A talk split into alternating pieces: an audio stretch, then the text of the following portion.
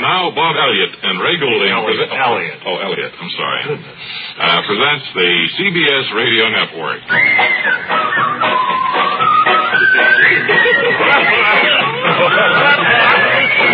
Well, now there's uh, a real happy studio audience today. and We're delighted. The Uh, longest they ever laughed after a, after a walk. I think we've had a particularly effective warm down today. Wallace, you did a nice job with them. Thanks a lot, fellas. Really uh, got them into a good mood, and I think they're going to be glad. To... Want to try up now, uh, don't you? Yeah, I wish they would clam Yeah, up you heard him. Try up. right now. We want to tell you about our new picture window that we mentioned a few days back. Oh, as we look out of it now, it is just absolutely beautiful. As you know, uh, darkness is uh, arriving hours earlier here in New York now, and it's a beautiful scene from the uh, Bob and Ray picture window. All these lights coming on, blinking.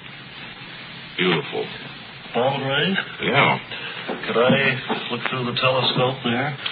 That's right. Uh, this is uh, well, Wally. Uh, this telescope we just installed this morning. No, Oh. I just want to take a look around Manhattan uh, in uh, early autumn like this. Well, do you have a dime? I think so. Need it, uh, I have to put a dime in? You got to put a dime, and uh, the, you can look for about a minute, minute and a half. Then it turns off. There's no Now look light. down below there. There are certain things you can set it. Say uh, number one. You see that? Yes. Uh, number one will show you the uh, Brooklyn Battery uh, tunnel, the entrance to it. And then number Uh-huh. two, you got. Uh, let's see. what Well, is- wait a minute now. We haven't finished it all. I know number 11 is Yankee Stadium.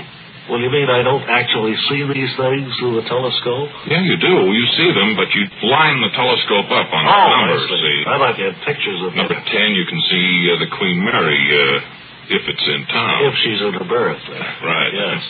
Well, I, c- I'll find a dime, I guess, someplace. Like to try it out, kind of be the first to try it. Okay. Kind of the conspicuous first. I'll just go over. All right. How's it look? Great. It is beautiful, isn't it? Yeah, it's great. What's our first feature today? Do we have a special thing? We certainly have, and the theme with it, too.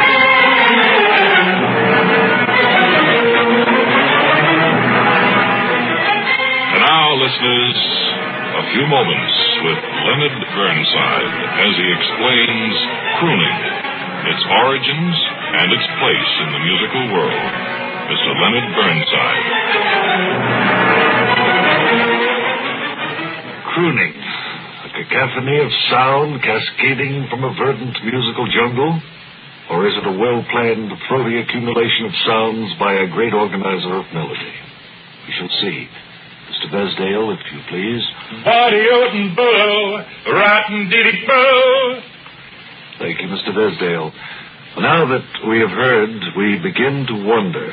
One almost thinks of crooning as a fragmentary bit of Americana, revealing yet quasi damaging in its consistency. And while the music is being paraphrased, listen to this strain. Yada booty doo doo, roady bada deet and that boo. And so we begin to see what Gerald Deckhart was getting at. There's nothing frightening about it. Indeed, it's a fructifying experience. You see, Deckhart was not so much interested in musical content as he was in the elasticity of the notes. The music would be sung heartily or with a moue of distaste. Mr. Besdale, Mada dooty doo. Oh, bop and bop and diddy diddy doo doo doo doo doo doo. Bop bop boo.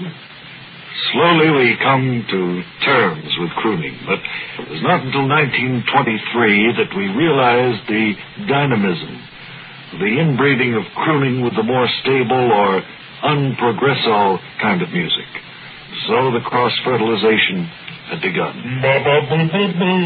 Ba boo boo boo boo boo boo. The inculcation, the emergence, the precipitation, the entree, so to speak, the entrance to the back door of music had been accomplished, and there was no going back.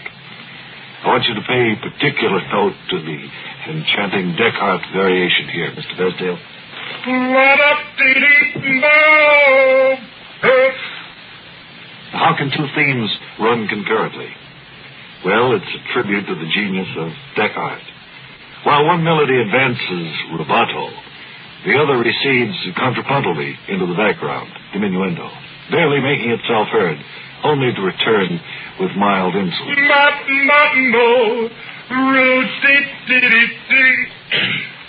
If that sounded oppressive, it was exactly what Descartes set out to achieve, the bittersweet. Again, we hear the melancholy yearnings of one sad note overtaking another sad note without taxing the structure. The Weltschmerz of these Descartes outpourings never ceases to amaze me. Mr. Besdale, if you please, finish this particular piece we're dealing with now.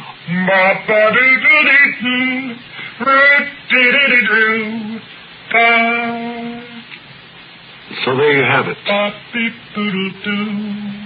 Descartes knew that sooner or later he'd have to be dealt with. His music was a force that could not, would not be denied. from out sky. His was a world of melody, and melody meant all the world to him. I think we must reckon crooning as a serious yet simpatico art form. Not to do so would be unwise. Bravissimo. Bravissimo, my good friend Descartes. I, I applaud you. Thank you for what you did.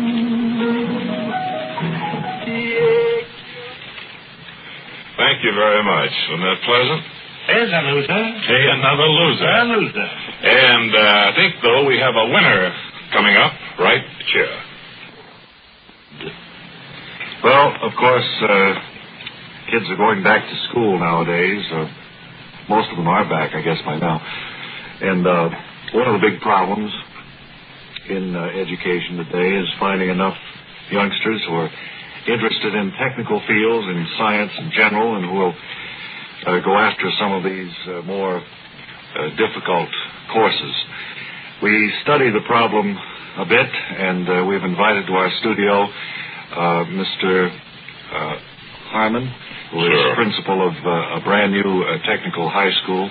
I believe it is the Equitable P. Harmon Science and Tech Well, High that's right, School. is that Mr. right? Elliott. Uh, being a, s- a man of scientific bent myself, I was made acutely aware of the problem, so I, uh, Do I refer to you as doctor, professor, or just Mr. Harmon, or well, uh, What is correct? Mr. Harmon would be all right. you're not? I don't want to appear too stuffy.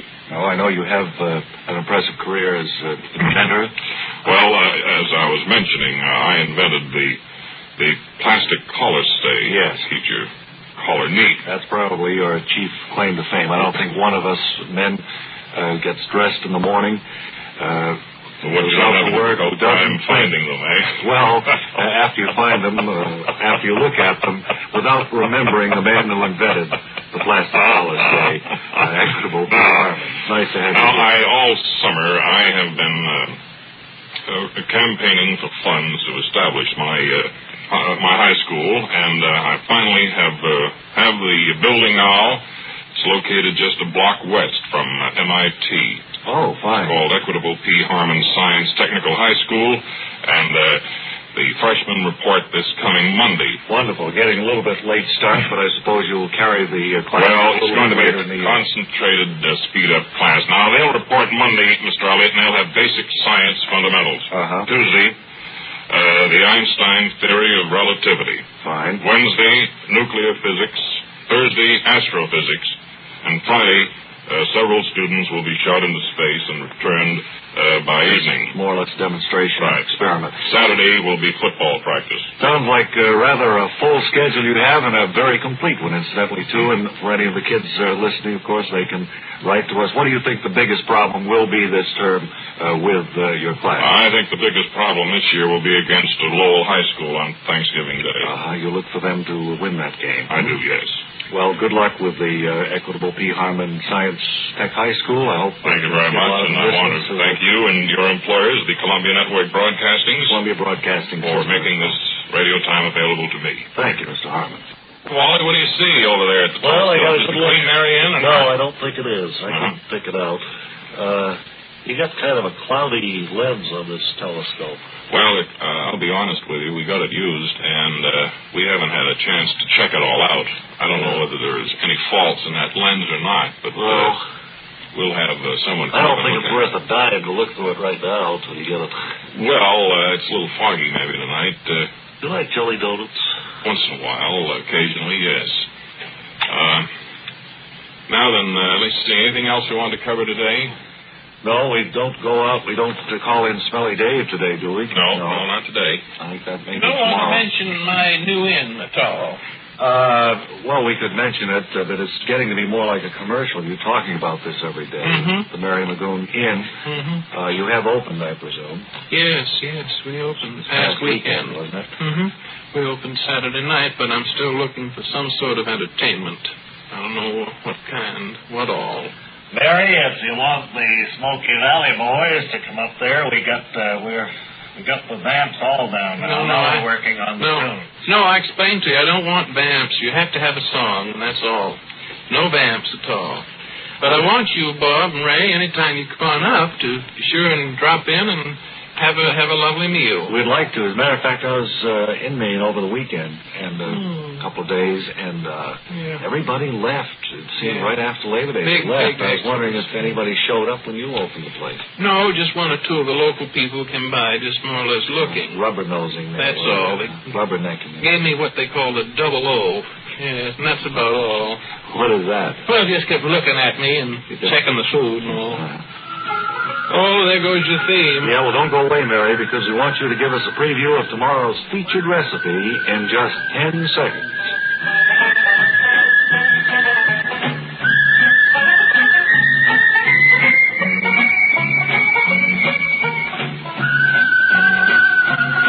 Now, here's Mary with a preview of tomorrow's recipe. Then you cube a hunk of ice. That's it. And until tomorrow, this is Ray Goulding reminding you to write if you get work. Bob Elliott reminding you to hang by your thumb. Thank you.